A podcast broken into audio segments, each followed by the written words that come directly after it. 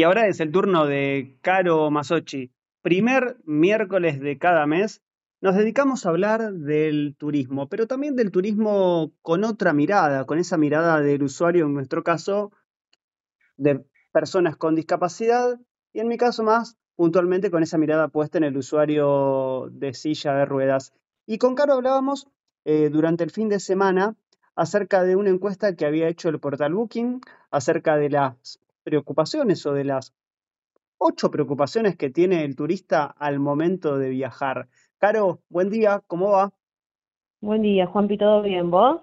Muy bien, y hacía referencia recién acerca de, de esta encuesta que hizo el portal Booking o la gente de Booking en base a también, obviamente, seguramente tiene que ver mucho con el tipo de público al que va dirigido.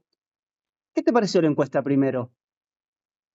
No, la encuesta me pareció buena y los resultados me parecieron interesantes, entonces lo traía acá para, para debatirlo y para ver, viste que generalmente hablamos de si las personas que tenemos algún tipo de discapacidad tenemos otro tipo de necesidades o otro tipo de preocupaciones eh, respecto del resto, ¿no? ¿Y cuáles fueron esos resultados? Mira, el 35% dice que sufre, eh, que tiene miedo, que tiene, le preocupa sufrir algún robo al momento del viaje. El 29, sentirse inseguro. Después el 25, enfermarse. El 20, gastar de más. Y, el, y también con el 20% desilusionarse con el destino. Esas serían como las cinco preocupaciones.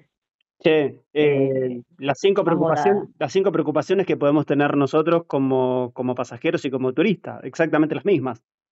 Exactamente las mismas, porque a ver, Sentirse seguro es muy amplio, con lo cual cuando nos falta accesibilidad nosotros nos sentimos inseguros. Sí. Desilusionarnos con el destino muchas veces también nos pasa por el tema de la accesibilidad que nos prometieron y no están. No, yo lo pensaba desde ese punto, digo, bueno, después es subjetivo qué es lo que a uno lo desilusiona y qué es lo que a uno lo hace sentir inseguro, pero convengamos que en definitiva las preocupaciones terminan siendo las mismas quizás lo que yo pensaba es que nosotros con el tema de enfermarnos, eh, por ahí vamos un poquito más preparados, ¿no?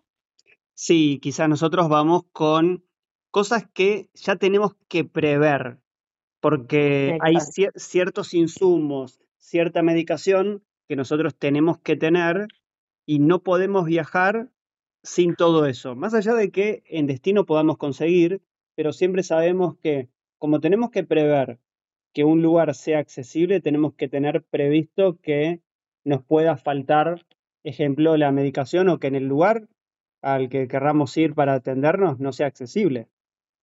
Sí, o te queda previamente si hay una farmacia cerca, un hospital, digo, por más de que en el 90% de los casos o un poquito más uno no los termina utilizando, por suerte, creo que uno ya va con el chip de decir, bueno, che, me tengo que fijar esto por las dudas.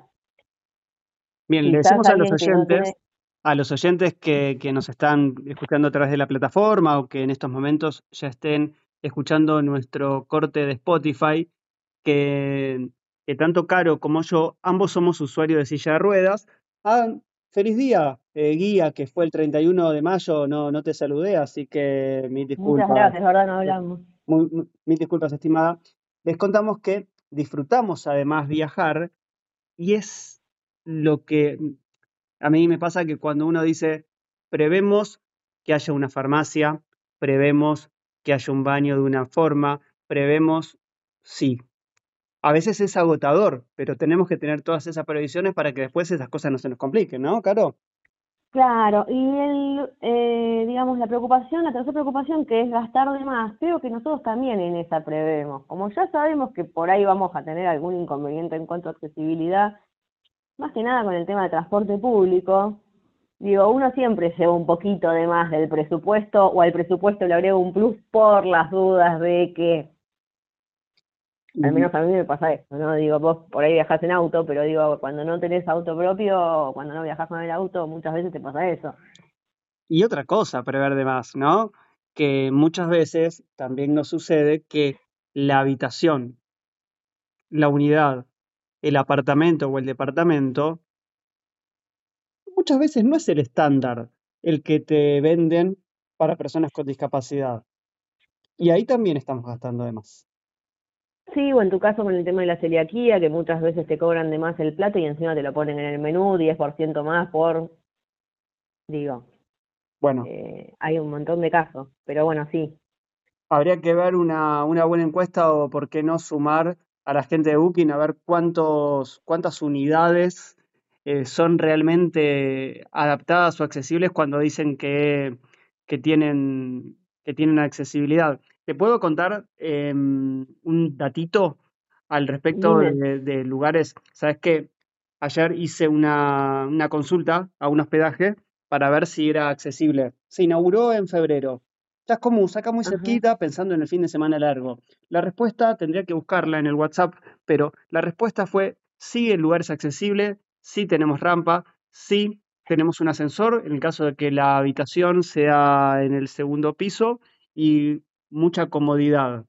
Sin embargo, eh, el baño no está adaptado porque no los adaptamos.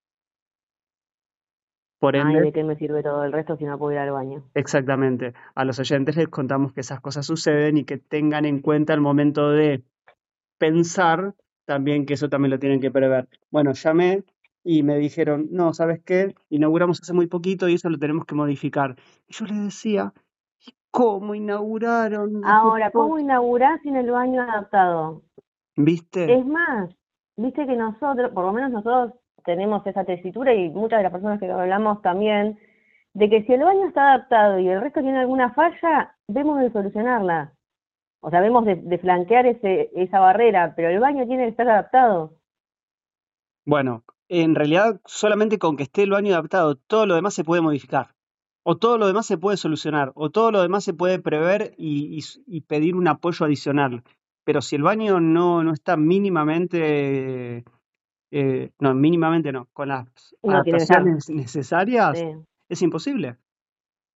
sí, sí, sí, sí, sí. sí. Así que, che, qué interesante que se piense de esa manera también por parte de las plataformas y ojalá puedan llevar adelante alguna, alguna otra consulta vinculada a, a la, al turista que tiene una discapacidad, ¿no? Sí, sí, la verdad estaría interesante que lo desglosen un poquito más. Pero bueno, sí, es un buen puntapié como para empezar a hablar de estos temas, ¿no? Te propongo lo siguiente, si surge alguna otra encuesta que más allá de que no se lleve adelante, por ejemplo, que no, que no, que no tengamos que hacerla el primer miércoles de cada mes, sí que nos compartas ese dato, que aunque sea en un minuto podamos, podamos grabar algo o que nos compartas esa info y que nosotros podamos invitar a nuestros oyentes a leerte en donde, Caro. En Instagram, arroba turismo y accesibilidad ARG. Turismo y accesibilidad ARG, el turismo accesible pasa entonces, o el turismo y la accesibilidad, así lo decimos correctamente, pasan por el perfil entonces de nuestra amiga, colega y compañera Caro Masochi. Caro, buen día, que tengas una excelente semana y gracias por esta charla como siempre. Igualmente, Juanpi, un beso.